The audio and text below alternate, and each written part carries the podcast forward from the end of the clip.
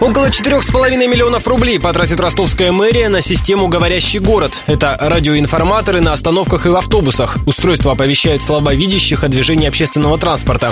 У пассажиров будет портативный радиоприемник с динамиком и наушниками.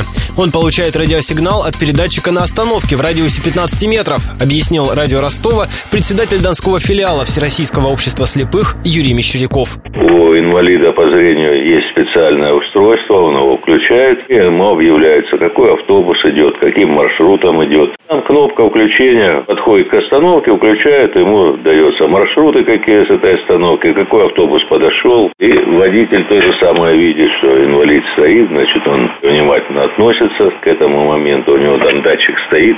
Ходе электронных торгов на портале госзакупок чиновники определят, кто начнет устанавливать систему ориентирования в общественном транспорте. В конце этого года она должна была появиться в 30 автобусах, которые курсируют между центральным рынком и западным. В планах также оборудовать маршрут от главного железнодорожного вокзала до площади Карла Маркса, но это произойдет уже в следующем году. Внедрять говорящий город в Ростове собирались еще 4 года назад, но тогда, по нашей информации, у чиновников не нашлось денег. Добавлю, сейчас в данской столице официально зарегистрированы около 4 тысяч слепых.